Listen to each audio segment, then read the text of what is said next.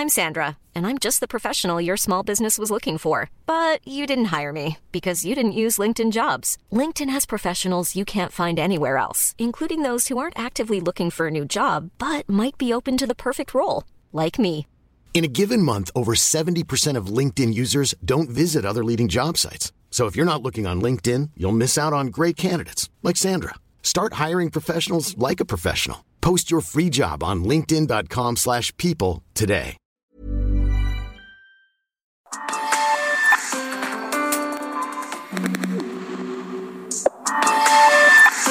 Esto es República H.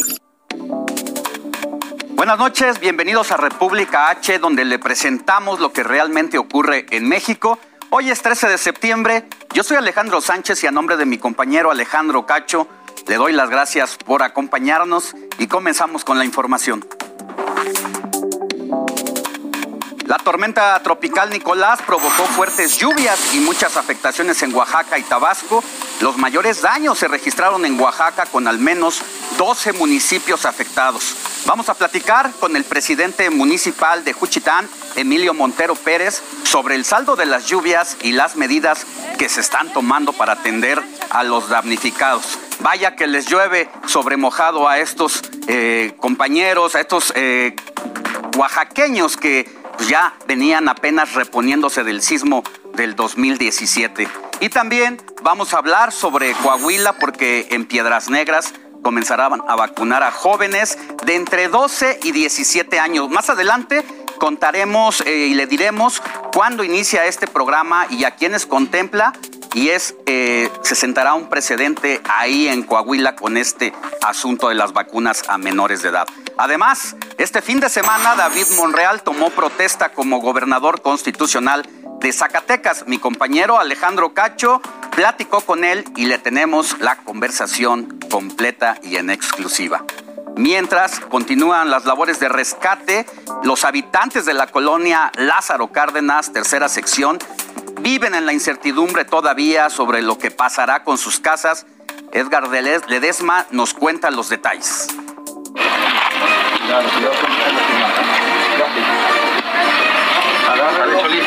Cada vez que los elementos de rescate que piden silencio, la esperanza de encontrar un desaparecido resurge, no importa si es humano o un perro.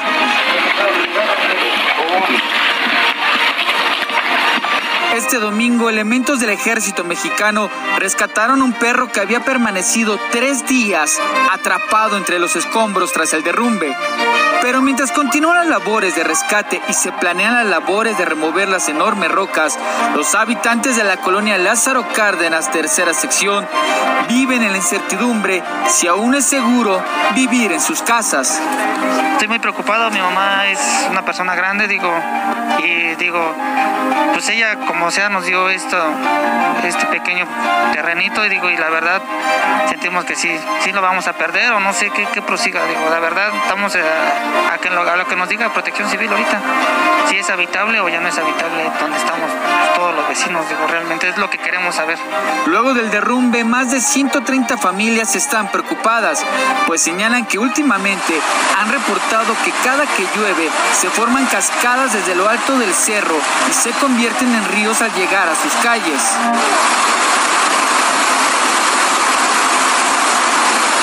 No sabemos a qué se deba que, que baje tanta agua, o sea, no, no sabemos y, y, ahorita nuestro temor que tenemos es de que las cascadas que se están ocasionando con el, este, así con el agua, este, nos van a afectar, nos están afectando demasiado, digo. Aseguran los habitantes de la zona que recientemente se construyó un desagüe que desemboca del lado de la zona habitada. Sí, mira, ahorita la preocupación de todos los que vivimos ahora de este lado es precisamente las cascadas que se que ahora se forman. Antes, hace años, digo, yo vivo aquí desde niño, nunca se habían formado esas cascadas y todo, bueno, todos los vecinos pensamos que es precisamente por el aumento de antenas que están poniendo en el cerro. El presidente municipal Raciel Cruz declaró que el peligro de nuevos derrumbes en el cerro del Chiquihuite está latente, por lo que es necesario desalojar las viviendas ubicadas en el perímetro de mil metros a la redonda. Entonces, en este momento solo es la invitación que desalojen porque están en una zona de riesgo.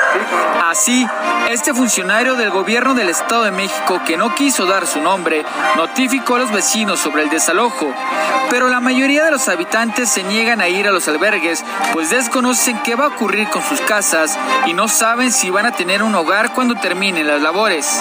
Pues ahorita realmente eh, todos los vecinos están preocupados porque realmente no saben qué, qué sigue, si sí nos van a desalojar, si si de plano vamos a perder, perder, nuestro patrimonio, si el gobierno nos va a ayudar. Hasta el momento suman 25 los evacuados, con 76 personas que están en los cinco refugios que fueron habilitados y tres personas desaparecidas, una muerta y un lisionado. Edgar Ledesma, Heraldo Televisión. Híjole, qué dilema el de estas familias de allá de Lázaro Cárdenas en Tlalnepantla, porque por un lado se cuestiona la autoridad cuando no toman las eh, prevenciones necesarias para evitar situaciones lamentables donde incluso llega a haber hasta fallecidos y por el otro lado está ahora el llamado de estas familias para que evacúen sus casas porque las rocas de ese cerro están amenazante encima de sus cabezas y no se quieren ir porque simple y sencillamente tienen miedo a perderlo todo. ¿Usted qué haría en caso de estar en una situación como esa? Lamentable.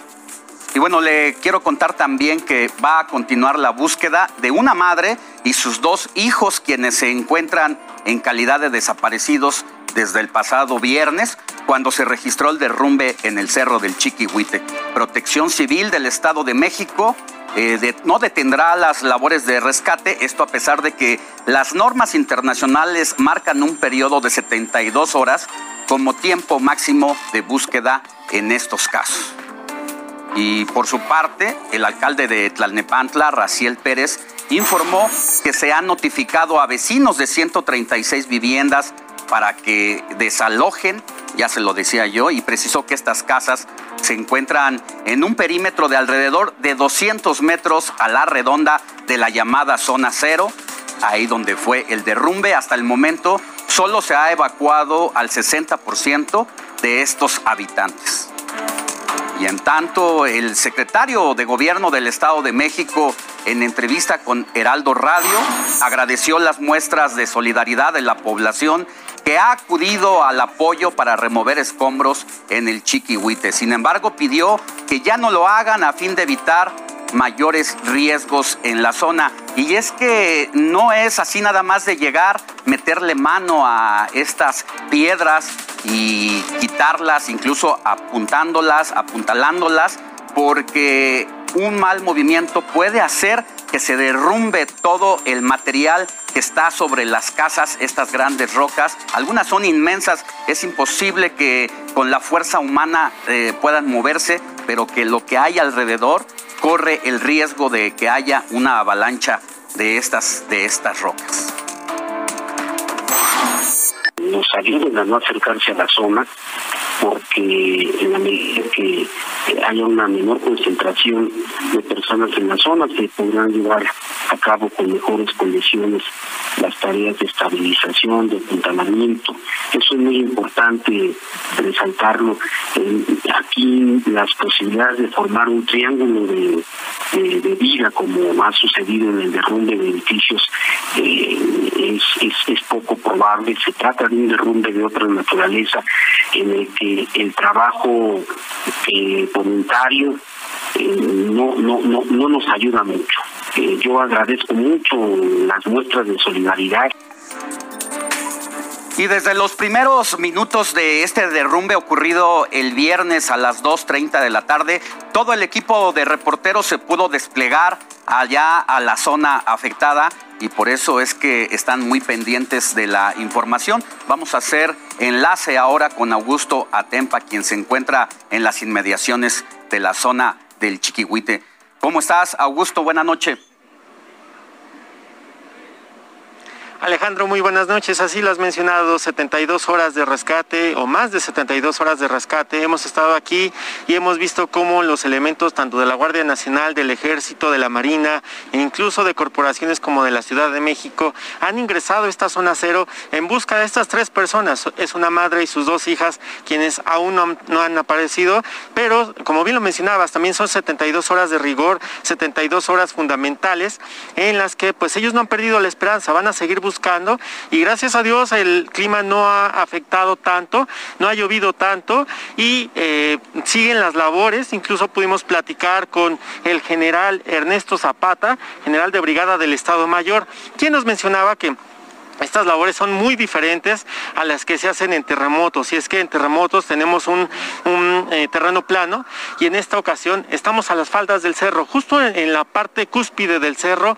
Y como bien lo mencionabas, el movimiento de una roca puede provocar que otras más se vengan abajo y esto podría generar un accidente para todos los rescatistas que se encuentran en esa zona. Si gustas, vamos a escuchar lo que dijo el general Ernesto Zapata. Desde el día sábado se organizaron equipos especiales con notario público, eh, notificadores del gobierno del estado a través de la Coordinación Estatal de Protección Civil y fueron acompañados por personal de Sedena, de la Guardia Nacional, así como autoridades este, civiles podemos decir que las casas que están en la redonda ya están evacuadas. Sí, en un diámetro de 150 metros a la redonda fueron evacuadas y podemos decir que eh, fue la aceptación de todos los vecinos de, de retirarse del lugar. Pues ahí está Augusto escuchando las palabras del general y precisamente destacar que ha sido el ejército el que ha tomado el control y por eso es que ya los topos mexicanos conocidos precisamente por participar en labores de rescate como los terremotos no han permitido o no se les ha permitido que estén ahí en la zona cero. Así es, Alejandro, y es que eh, la geografía en serio es muy, muy complicada. Pudimos entrar hasta esa zona y hay una roca de más de 5 metros que es la que está obstaculizando esta calle que se llama Chimalhuacán. Hay otras que se fueron hacia las calles eh, aledañas y por eso el riesgo de que se tengan que eh, salir de sus casas más de 130 vecinos. Tenemos una fractura en el cerro de aproximadamente 70 metros, que es lo que provoca o lo que implica más bien el riesgo de que pueda haber otro deslave y que se pueda afectar hacia las casas aledañas. También déjame comentarte que poco a poco han estado entrando algunos vecinos de esta calle que es la de Chimalhuacán y otras calles aledañas para poder sacar sus cosas y retirarse de este lugar hacia un albergue o vivir con algunos eh, familiares y esta se los ha dado, les ha dado la oportunidad del ejército siempre y cuando eh, se identifiquen como vecinos del lugar. Alejandro, el reporte que yo te tengo. Eh, hemos, has visto a los vecinos, algunos de ellos que sí han eh, hecho caso al llamado de la Autoridad de Protección Civil a dejar eh, sus viviendas para irse a unas zonas más seguras, porque lo primordial es salvar la vida y irse a los albergues que están disponiendo las autoridades. Pero ¿qué pasa, Augusto, con eh, las, los familiares? esta señora y estas dos criaturas atrapadas posiblemente porque están desaparecidas, están por ahí, se conoce si, si vivía, si tenía esposo, ¿qué pasó con, esta, con estas personas? Se tenía, bueno, se conoce, sí se conoce, ella vivía en pareja con estas dos niñas y no hemos visto, no los hemos visto durante el transcurso de esta tarde a los familiares. Tuvimos la oportunidad de platicar el viernes con una de sus cuñadas nos mencionaba que ya le habían dado aviso a las autoridades de que hace dos semanas se habían caído de justamente de este cerro unas rocas de aproximadamente un metro de diámetro. Se le informó al gobierno de Tlanepantla, no pasó absolutamente nada y hoy estas son las consecuencias. Bien, eh, el llamado para la población en general, para que puedan ayudar todavía a estas personas, seguramente con víveres, con cobijas, porque aunque se vayan a un albergue y les tiendan esa facilidad, seguramente van a necesitar todavía la solidaridad de la gente como ha ocurrido hasta ahora. Así es, el gobierno tanto de Tlanepantla como de Gustavo Madero habilitaron algunos albergues. La gente que llega aquí ofrece comida, ofrece agua, ofrece café, pero todos aquellos víveres como cobijas, medicamentos, alimentos enlatados tendrían que ser llevados justamente a esos albergues, porque de este lado lo único que van a encontrar pues son eh, los elementos del ejército, a los elementos federales que día y noche justamente ahorita están trabajando para poder realizar las labores de vigilancia. Incluso, como podrás ver, en estos momentos están saliendo de sus casas ya con pertenencias personales para poder eh, acudir hacia otro domicilio, ya sea alguna casa de un familiar o algún albergue.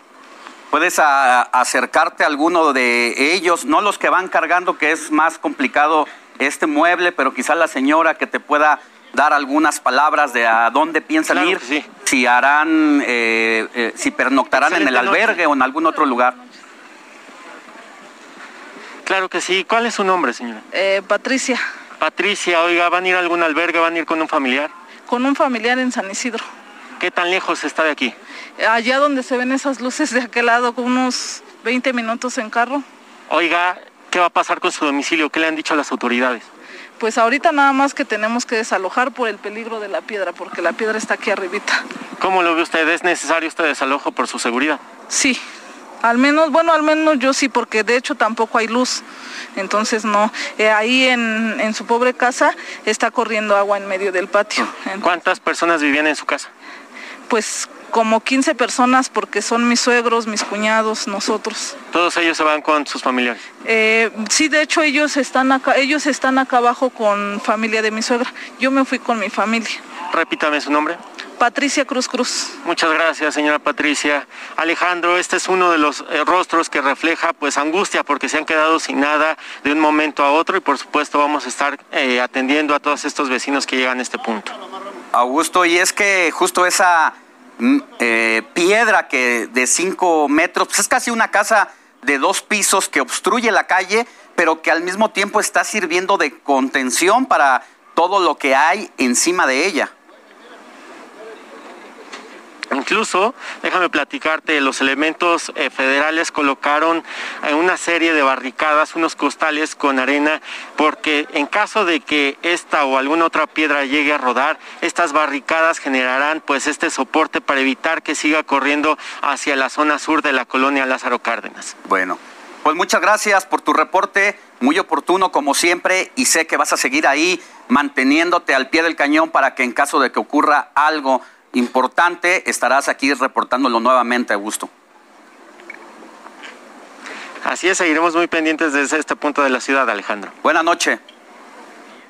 Y seguimos en el Estado de México porque empresarios de la Unión Industrial de ahí, de esa entidad, instalaron un centro de acopio donde reciben donaciones tanto empresas de empresas como de la población a fin de reunir víveres, artículos de limpieza y material médico para distribuirlos entre los miles de damnificados también de Ecatepec y el Cerro del Chiquihuit.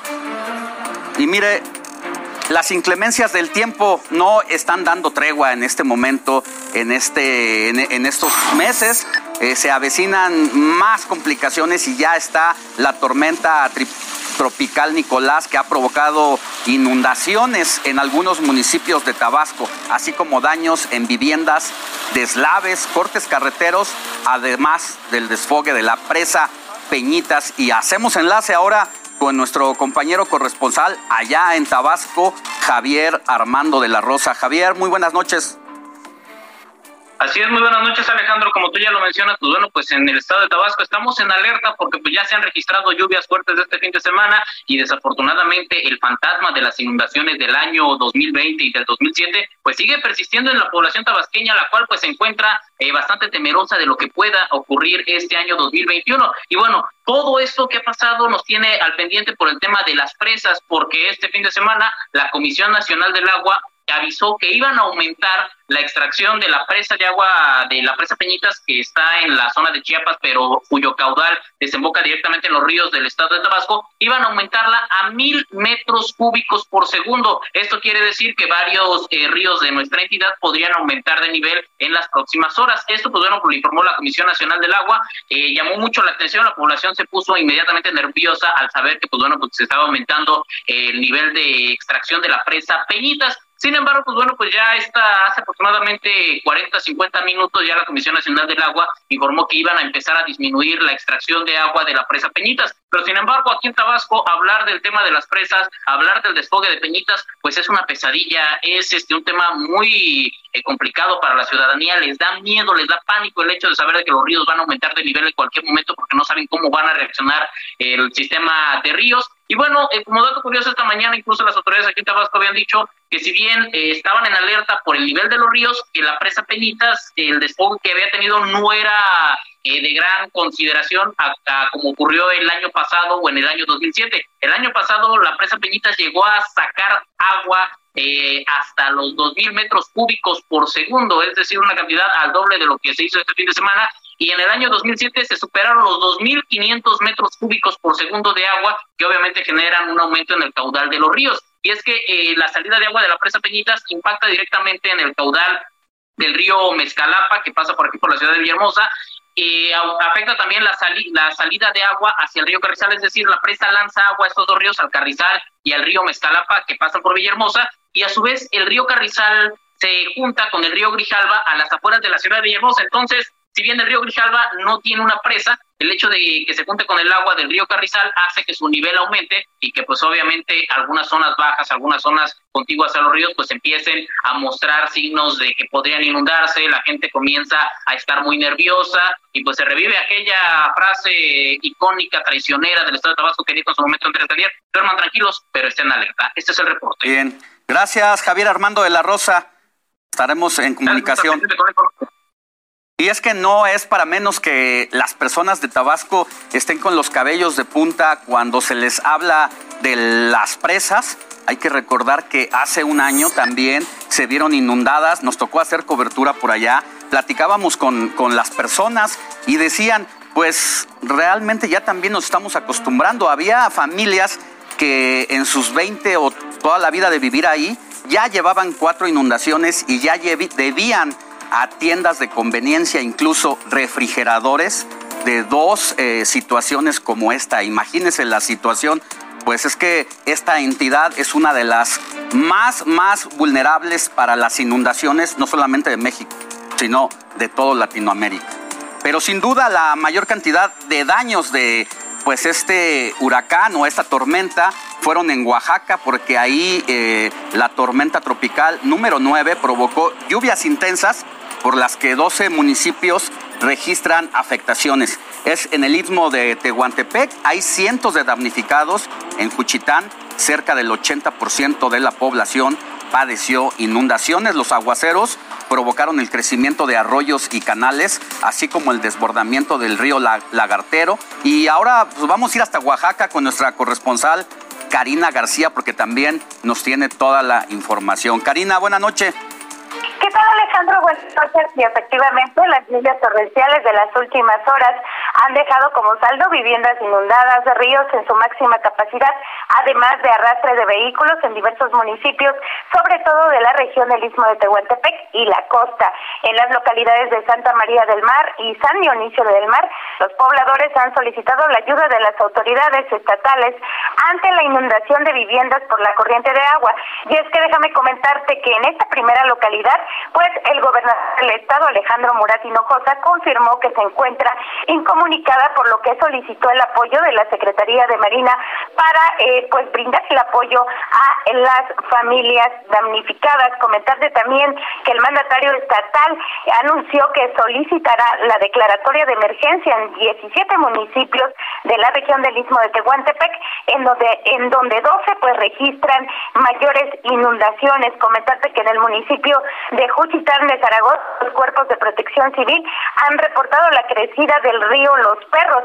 Este río es eh, pues es un foco importante debido a que eh, cuando las lluvias caen constantemente en esta región, es uno de los ríos que pues genera desbordamientos y además provoca inundaciones en los hogares cercanos de esta población. En Salina Cruz también se han reportado calles y viviendas anegadas, además del arrastre de una camioneta y de un taxi que cayó al ladero luego de que no pudo ser rescatado de entre el agua. Comentarte también que en esta zona el Instituto Estatal de Educación Pública de Oaxaca, a través de su titular Francisco Ángel Villarreal, suspendió las clases semipresenciales en esta región ante las afectaciones en los 17 municipios de la zona por las lluvias de las últimas horas. Pues Gracias. Pues bueno, esta es la situación que se vive en Oaxaca. Gracias, Karina.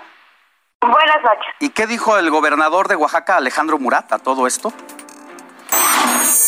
En el caso específico del municipio de Santa María del Mar, que se encuentra en estos momentos incomunicada, hemos pedido ya apoyo a la Marina para poder auxiliar a la autoridad municipal y a las familias incomunicadas. Estaremos estableciendo de manera permanente el Consejo de Protección Civil para monitorear la situación Pues una situación complicada también allá en el istmo de, de Tehuantepec, que es donde el terremoto de 2017 devastó como nunca esa región. Y es momento de ir a un corte, pero al regresar vamos a tener una entrevista con el nuevo gobernador de Zacatecas, David Monreal, quien tiene, eh, pues, de esta entrevista es mi compañero Alejandro Cacho.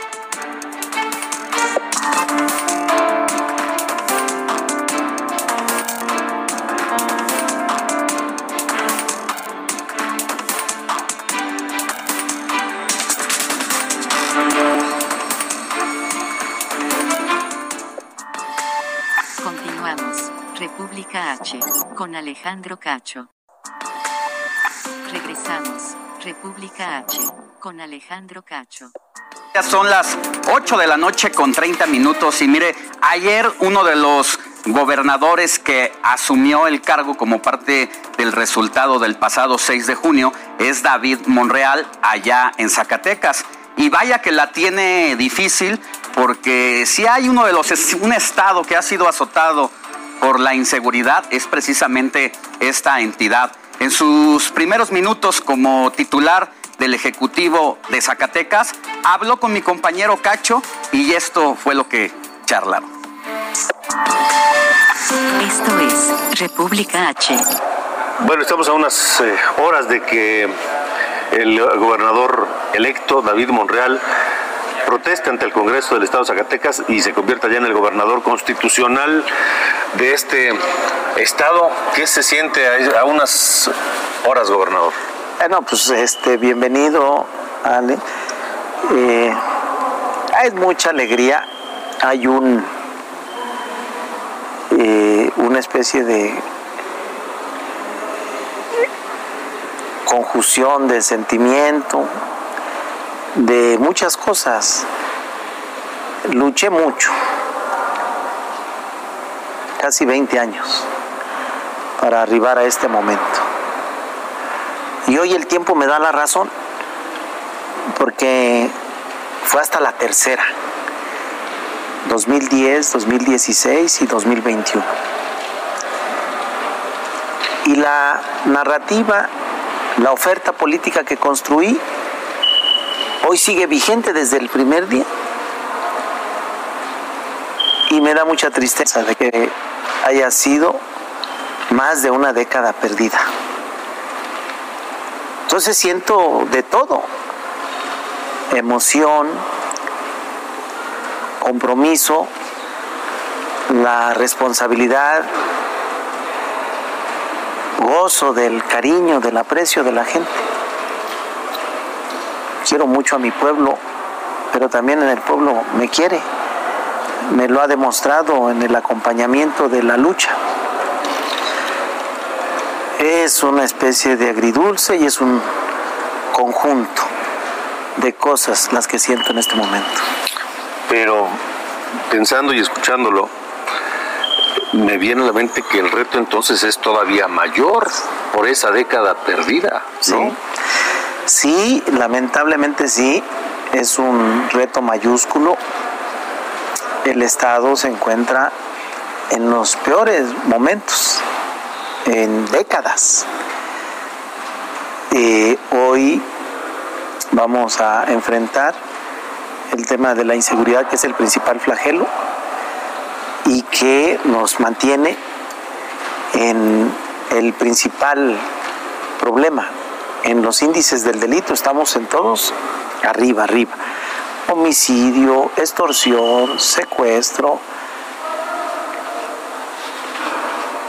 Esta falta de crecimiento, de oportunidad y de abandono agudizó la violencia. Hoy tenemos que hacer gala de los valores, de los principios, de un verdadero compromiso de parte de los zacatecanos. Quien crea que es un asunto de Estado, se equivoca, porque hoy es un asunto de una sociedad recuperar su paz social y su tranquilidad. Hoy vamos a atravesar el grave problema del desempleo, las consecuencias de la pandemia en la salud, en la educación y en el comercio. Solo en esos tres elementos que mueve parte de la cotidianidad del día a día en Zacatecas, eh, será todo un desafío, será todo un reto.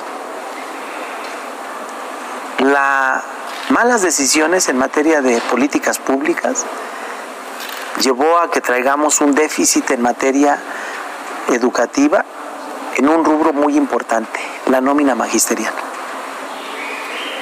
Una mala decisión de no incorporar cuando se crea, cuando se conforma el FONE, este fondo de educación donde está contemplado el tema de la nómina.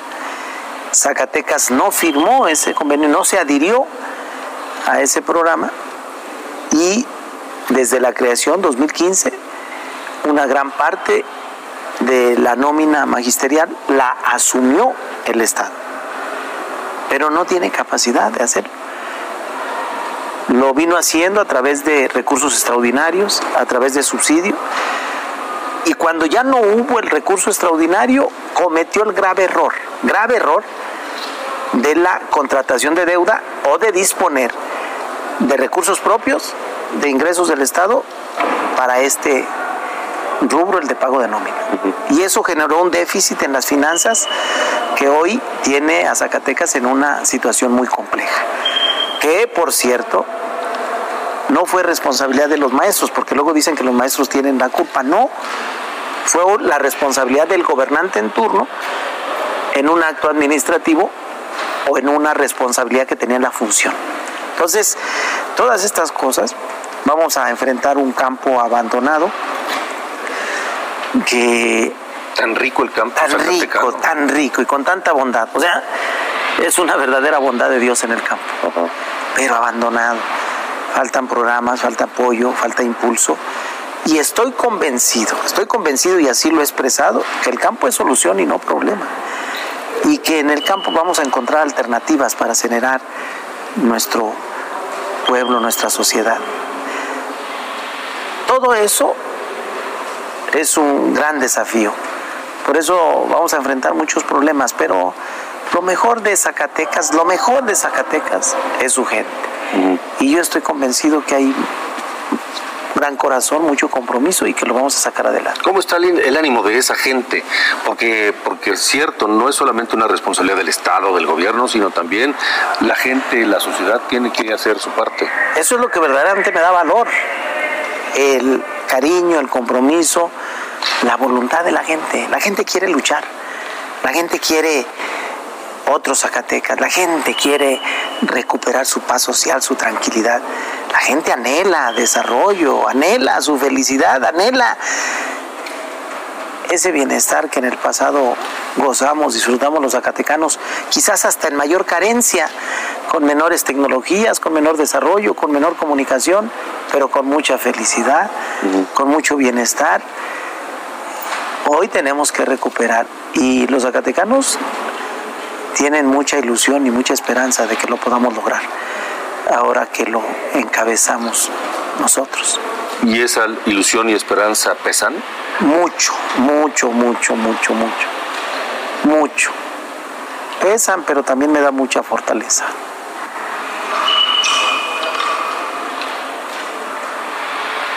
Yo creo y tengo mucha fe en que lo vamos a poder resolver, pero sí pesan.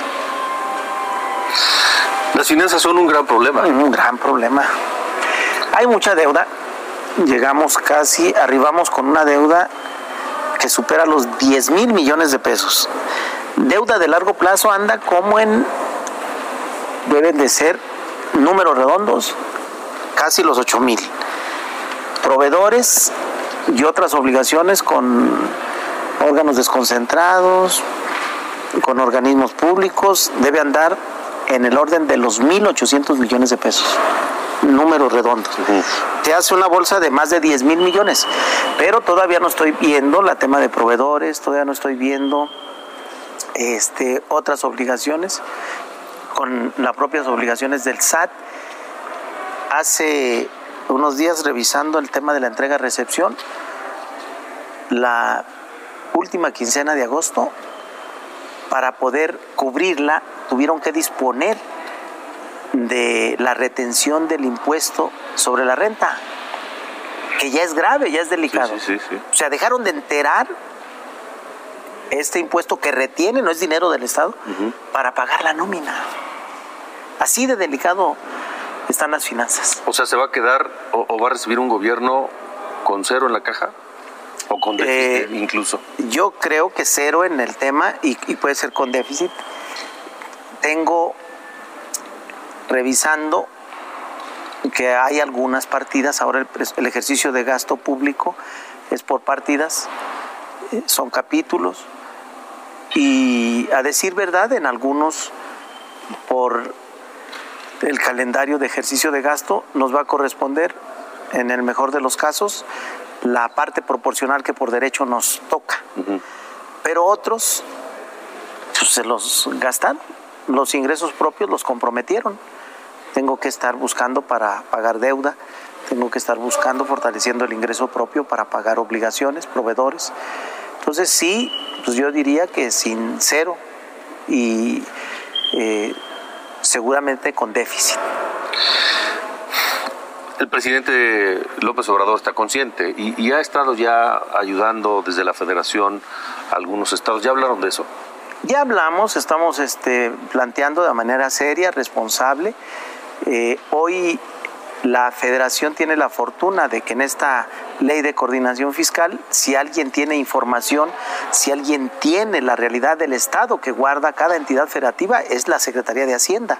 Ellos tienen los números, ellos saben la realidad en el tema educativo que priva en Zacatecas, ellos saben la realidad del Instituto de Seguridad Social que priva en Zacatecas, ellos saben del recurso que se le está destinando en tema de infraestructura, el caso Zacatecas. Entonces, sí tienen conocimiento yo deseo que al arribo nuestro ya hemos sostenido las primeras reuniones y eh, eh, apelo a esa propia ley de coordinación fiscal y a la estrategia de desarrollo de país para que podamos estar contemplados, integrados como, como Estado de la República para este desarrollo y que también podamos gozar del beneficio eh, de apoyo económico de parte de la federación. Se va a necesitar. Se va a necesitar, se va a necesitar, sin duda.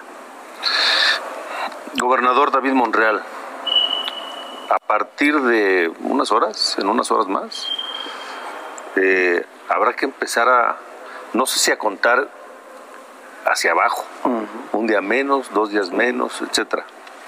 Y una, una, una cosa que alimenta la esperanza y la ilusión es el futuro, sin duda. ¿Qué futuro quiere David Monreal para Zacatecas en, en seis años? Bueno, es una buena reflexión. Yo anhelo de ese cariño y de ese reconocimiento que hasta hoy tengo del pueblo de Zacatecas. Voy a pensar a partir, como lo describes, en mi salida, a mi entrada. Quiero pensar, arribando, en mi salida. Y quiero hacerlo con gallardía, con hoyo, orgullo, de frente. Que ningún ciudadano de Zacatecas tenga que bajar la mirada por vergüenza, por lo que su gobernador haya hecho. Así quiero yo el futuro. Porque anhelo, ya los años cobran. Y ojalá y Dios nos permita vivir muchos años, pero si yo me circunscribo al promedio de vida, deseo entregar estos años de mi vida a Zacatecas y que Dios permita los últimos años, aunque no soy tanto, pero 56, ah, yo voy a estar terminando, 55, voy a estar terminando el 61, eh, lo más que pueda hacer, pero estaré pensando en estar entregando bienestar, orden, paz, de manera progresiva, estar mostrándole a la gente que sí se puede y que lo vamos a lograr. Es todo un reto. No estoy pensando en que resuelvas de fondo, que ya en seis años esté todo, pero sí, sí creo y para eso sirven. Justo en una entrevista en el estudio lo hicimos, para eso sirven los índices, las mediciones, los ejercicios, para estar viendo cómo vas caminando, cómo vas avanzando, si eh, ha sido eficaz, si ha sido productiva tu lucha, tu esfuerzo en la administración. Eh, quiero tener eh, a mi salida y en el futuro bienestar para los zacatecanos y en lo propio la satisfacción de haber servido a mi Estado con el reconocimiento del pueblo. Que Él sea el que te diga si en verdad te cumpliste a su pueblo. Pues que así sea gobernador. Primero Dios. Que así sea gobernador y mucho éxito. ¿Eh? Muchas gracias. Esto es República H. Pues solo hay un estado que no está endeudado y precisamente no es Zacatecas. La mayoría de los estados están teniendo problemas en esta transición para pagar hasta la nómina. Por eso el escenario que nos pinta David Monreal es que no es el mejor escenario para ser gobernador, pero es el mejor escenario para sacar la casta, porque al final ellos sabían cómo está la problemática y así están afrontando el reto de gobernar a los zacatecanos en este caso. No la tiene fácil porque no solamente el problema es económico, sino también de inseguridad. Vamos a ver cómo le va estos próximos seis años y deseamos que sea lo mejor, porque es lo mejor para los zacatecanos. Y en otra información, en el primer minuto de este lunes 13 de septiembre y en sesión solemne, Alfonso Durazo rindió protesta también como nuevo gobernador de Sonora. Horas más tarde, al dirigir su primer mensaje como mandatario, señaló que recibió un estado que durante décadas fue botín para muchos jerarcas. Recibimos un estado arrasado por los malos gobiernos. Por décadas, Sonora fue botín de voraces jerarcas. El gobierno fue manejado como un rancho encargado a un voraz caporal. Gobiernos que se decían distintos en el fondo resultaron idénticos, estuvieron marcados por la corrupción, el despilfarro, el derroche, los lujos y las fantasías. ¿Ya lo escucha? En todos lados se cuecen habas, ¿eh? también en Sonora dice que los que eh, se pronunciaron por un mejor eh, futuro para sus ciudadanos no fue así y también Alfonso Durazo pone ahí el tema sobre la mesa de cómo recibe un, un estado prácticamente en ruinas, como en muchos estados del país. En otra información, el Instituto Electoral de Tamaulipas dio el banderazo oficial del arranque del proceso electoral para renovar la gubernatura. Por ello, la autoridad electoral hizo un llamado a los partidos políticos a participar en esta jornada con madurez, civilidad y respetando las reglas. Vamos a otra información y que tiene que ver precisamente con estos asuntos de la naturaleza porque allá en Acapulco Guerrero siguen sumándose los daños por el sismo registrado hace casi una semana. Se estiman 4.542 inmuebles dañados, sobre todo en zonas rurales. Se han confirmado hasta el momento tres muertes y el hospital del Iste de Acapulco quedó tan afectado que se atiende a los pacientes en carpas instaladas en el estacionamiento. Carla Benítez, corresponsal en Guerrero, tiene toda la información reciente. Carla, buenas tardes, buenas noches, ¿cómo estás? Hola, muy buenas noches, te saludo desde Acapulco. Como bien lo comentas, los daños en el estado van en aumento y uno de ellos es pues el Hospital de Aliste, que forma parte de las 27 clínicas hospitalarias que fueron afectadas durante este sismo del pasado 7 de septiembre. Como lo vimos en las imágenes anteriores, los pacientes eran atendidos en el estacionamiento de este hospital. Te comento que hoy ya fueron trasladados los últimos pacientes a otras clínicas de la Ciudad de México, de Cuernavaca y otros municipios del estado de Guerrero como Iguala. En total eran 50 los pacientes que fueron trasladados a esta área del estacionamiento donde se Montaron tres carpas para su atención. Entre ellos había pacientes del área de urgencias, de terapia intensiva y del área COVID, algunos intubados.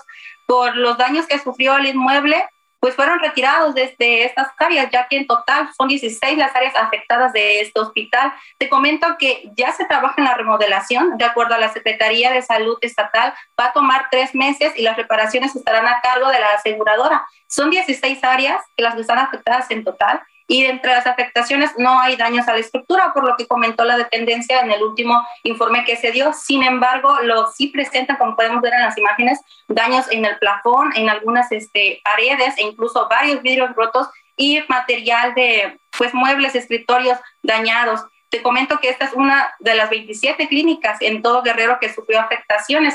Comentabas al principio que eran 4.000 viviendas dañadas en Acapulco. Te actualizo que la cifra ya subió a más de 6.000, principalmente en la zona rural y en la zona suburbana del municipio. En total hay 15.000 afectados y estos solamente son reportes preliminares, ya que el conteo de protección civil continúa y los reportes de afectaciones, principalmente en Acapulco, que fue el epicentro del sismo, van al alza.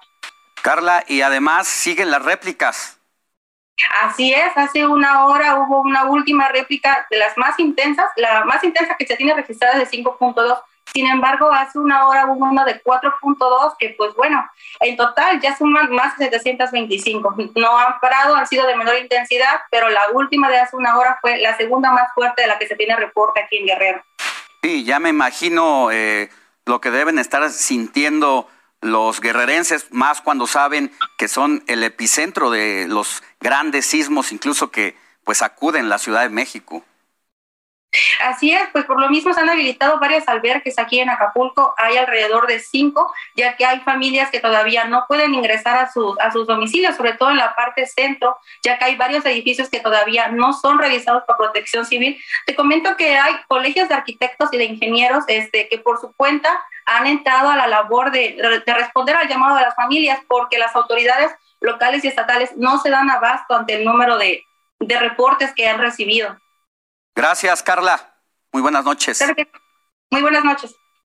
Pues más de seis mil casas nos actualiza la información Carla Benítez allá en Guerrero, pero ahora es momento de hacer enlace con Emilio Montero Pérez. Él es presidente municipal de Juchitán para conocer las afectaciones por la tormenta tropical Nicolás, que ya le dábamos cuenta aquí de cómo está la situación allá en por lo menos 14 comunidades. ¿Cómo está?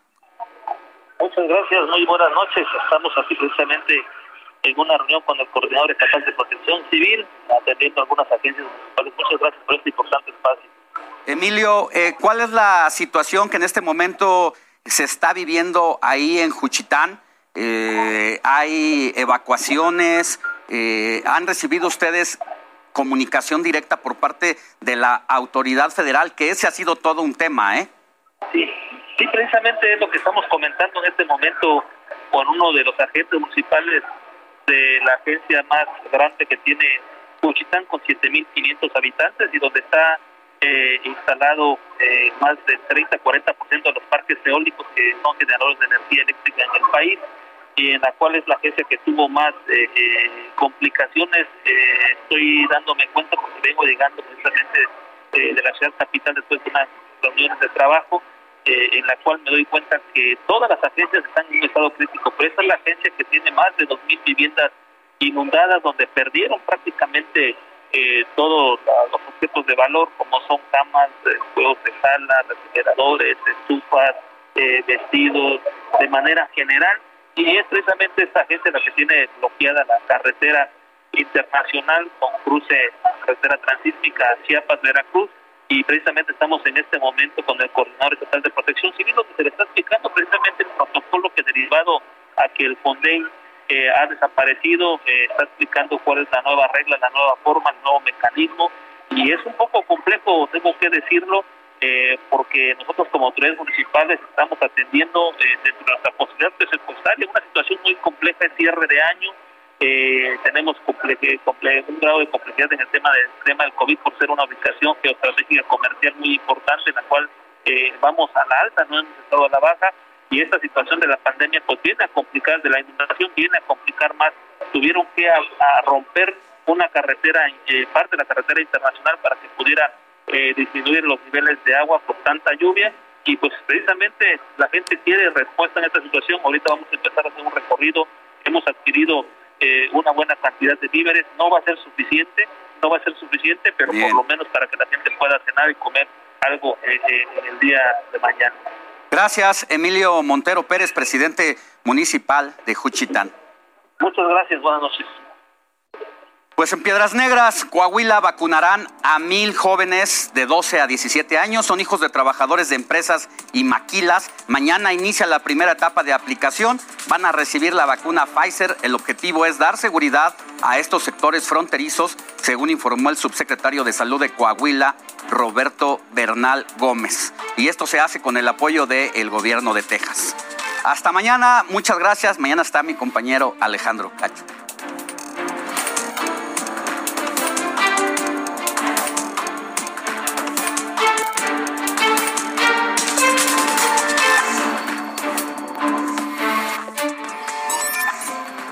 Fue República H con Alejandro Cacho.